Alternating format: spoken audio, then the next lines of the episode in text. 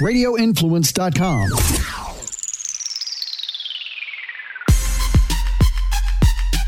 You are in the trenches with former Buccaneers offensive lineman Ian Beckles on Radio Influence. Hello, everybody. This is Ian Beckles, and welcome back to In the Trenches. Uh, it's off season, and there's nothing crazy going on except for our Buccaneers re-signing every single player known to man. We have the exact same football team as we had last year. Normally, that's not a great thing unless you win the Super Bowl going away. So I don't know, as a Buccaneer fan, what else you would want to ask for other than, you know, Bruce Arians and Jason Licht, you know, bringing the, the gang back together. Um, last year, a lot of people were picking the Buccaneers as kind of this long shot because Tom Brady's coming. This year, I mean, they're going to have a target. All right. You're going to have a target. Everybody's going to be going after the Buccaneers. And that's a good thing. They, they just have to be ready. You know, winning back to back Super Bowls is, is, is real tough. I believe Tom Brady might have been the last one to do it. So that's, it's tough sledding because they got better last year progressively. This year they're coming out the box and the Buccaneers lose is going to be big news, you know? So people are going to be gunning for them and that's okay. Bruce Arians came out and basically said that he's going to kick the crap out of the team in training camp. And that's something the coach has to say. Cause, you know, the one thing you have to fight against, you know, after a Super Bowl year, which I don't know anything about, but from what I hear is, is complacency. You just don't want to be satisfied. You know, when you see a team win a Super Bowl or you see a player have a good year, sometimes you kind of exhale and they start, they're, they're comfortable or not quite as hungry as they were the year before. And that's what Bruce Arians has to fight against. And he basically said, and it was on, um, I think a Loose Cannons podcast, I believe, when our guys come back, and that's my job, I'm going to beat the shit out of them. Okay. We're going back to the basics and we're going to have one hell of a training camp and know what our foundation is. He's just saying that. You can't beat the shit out of players anymore. They used to beat the shit out of us. They can't beat the shit out of players anymore. It's just not possible.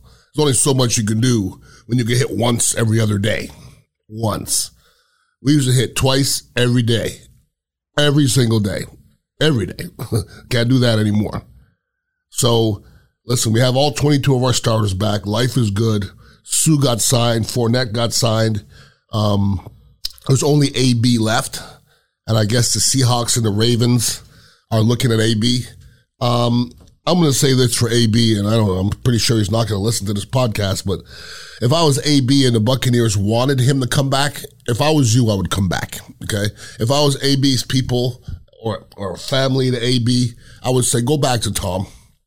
If the money's the same, go back to Tom. Because, you know, AB is buyer beware regardless.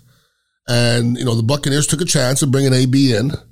And listen, he, there was no blowups, although there was a couple, you know, skirmishes or whatever in between, but nothing they couldn't deal with. And AB, when you look at Seahawks and the Ravens, Listen, the Seahawks seem to have a lot of their own issues going on right now before even bringing AB in.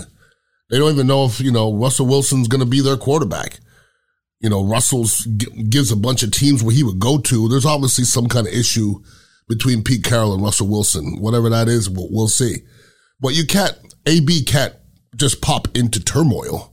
If there's turmoil at some organization, AB ain't going to work. All right. So I don't think it works in the Seahawks. And just think about this you know, AB goes to the Ravens. What do the Ravens do? Run the football. I, I can't even name you a Ravens receiver. You think AB is going to work in a place that runs a football all the time? If he doesn't get his, if he doesn't get his targets, there's going to be a problem. So I don't think it works for the Ravens either. You know, unless AB's changed, but I, I don't think people change that much. They really don't. So listen, if they, if they can bring AB back, good. If not, good riddance. Go, you know, you got your ring. Everything is good. Speaking of getting rings, I saw some quotes from Jameis Winston. Somebody interviewed him, was talking to him about, you know, the Buccaneers winning the Super Bowl. And, you know, what, what is Jameis Winston really supposed to say? I'm, I'm going to say this, all right? I don't really care how people react, okay? I don't really care what people think. But if anybody thinks that Jameis Winston was cheering for the Buccaneers to win the Super Bowl, you're crazy. No way. when I left the, the Buccaneers in, in 96 and they, they started to get good, ask me if I was cheering for them. Nope. What? So I, I want them to be successful when I leave? I guess some of my boys are there, but I don't want them to be successful when they kick me to the curb. So you can't tell me Jameis Winston wanted him to win the Super Bowl. No way. Not one year after he left. No freaking way. So that's only human. I mean, he said the right thing. There's no doubt. I'm cheering for my boys and blah blah blah. But I don't. I don't. I, you won't. You're not gonna. You're not gonna convince me that you that you want that. No way. Nobody wants success when you leave. Not right away, anyways. So this the, the NFL, to me, uh, especially the ownership, you know, they're they're so darn hypocritical to where you know, the NFL still hasn't admitted that, you know, numerous concussions can be detrimental to a player's health. They've never admitted that. And we all know that, right? And now they're going to act like they care about CTE, all the things going on, but they're going to add another football game. They're going to make it 17 games. It's a done deal.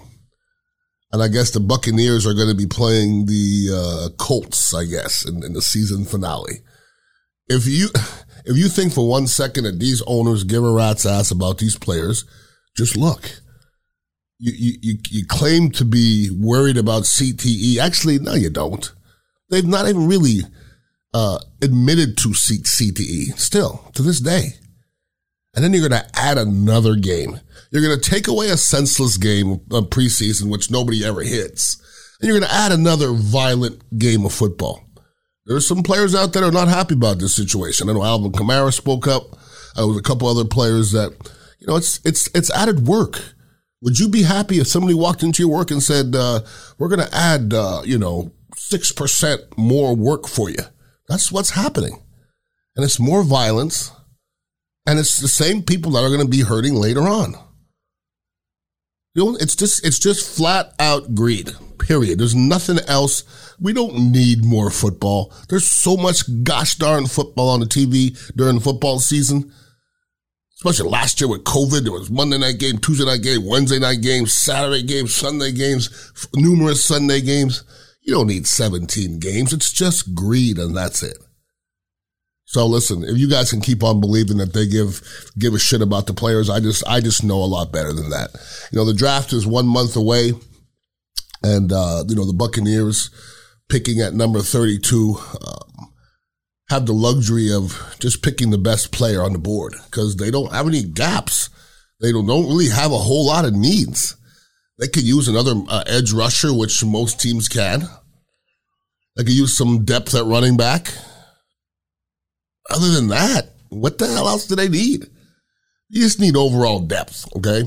So with the picks that they have, like I said, they're blessed to not have any gaping holes that they have to fill. So just hope that maybe one of these great football players fall to you. Doesn't matter what position. Hey, we got a lot of wide receivers, but if a great wide receiver falls down to 32 and he's sitting there and you, you think he can uh, improve your team, go snag him. That's what it's about. I personally wouldn't take a running back in the first round. But other than that, you know, go get your depth. You know, Jason Licht has definitely made amends of his picks and, you know, the, the Aguayo picks and all the kind of things like that. It's to a point now where you look at some of his picks now and you go, whoa, I mean, that's, that's, that's pretty darn good. You look, you look back now and it looks a lot more solid. And we start to have a lot more players that have been here for a long time. So, uh, if anybody's made the 180 quicker than Jason Licht, I'm not sure who that is. I really, seriously. A lot had to do with Bruce Arians, a lot had to do with Tom Brady, but it doesn't matter. Uh, the next thing you're going to see here, real, real quick, is going to be Jason Licht signing an extension. That's going to be real, real quick. And he deserves it. Jason Licht definitely deserves it. Anybody wants to hit me up, it's Ian Beckles at radioinfluence.com. Make sure you listen to all the other podcasts as well and the Beckles and Retro Show on 95.3 WDAE and 620 AM Monday through Friday. usually 3 to 7, but with baseball, will probably be a lot of 3 to 6s. So that's, that's okay for me. But I definitely appreciate you guys all listening into the podcast. Hopefully you're getting some education on our Buccaneers, um, our world champion Buccaneers, by the way. Everybody have a wonderful week and get out there and please be safe. Peace out. You have been in the trenches with Ian Beckles on Radio Influence.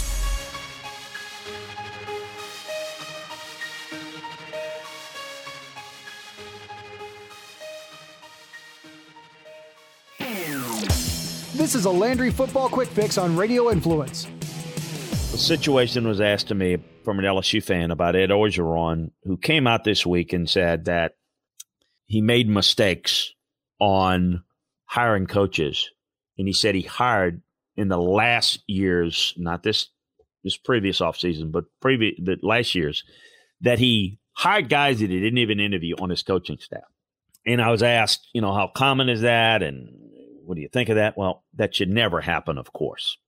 I think there are bigger issues here. If you look at Bo Pelini, if you look at Scott Linehan, he didn't meet with them. It should never happen. I think, though, people have quote unquote credited Ed for being honest. And, and I do think it kind of shows a frailty and a lack of disorganization, a lack of leadership in not interviewing. But make no mistake, he's also trying to distance himself from last season. Without saying it, he's basically leading to the point of, yeah, I had those problems, and here's why. I wasn't as involved as I should, meaning if I would have done this or that, it wouldn't have happened. That's the implementation. Well, he wasn't really that involved in hiring Joe Brady either. He's the head coach and he's responsible for it. And he didn't meet with them but he didn't sit there and do the X's and O grow work. Steve Ensminger recommended they hire after Steve was the one that met with him. And Steve said, You got to meet with this guy. We need to hire him. He could be of real help to us. Um, it wasn't wasn't like a Ed Orgeron find. So I think Ed's trying to to distance himself from the failure of coaching hires and and trying to um, you didn't hear him say that after they won the national title. When reality, it was kind of similar. The Landry Football Podcast with veteran scout and coach Chris Landry can be found on Apple Podcasts, Stitcher, TuneIn Radio, Google Podcasts, and RadioInfluence.com.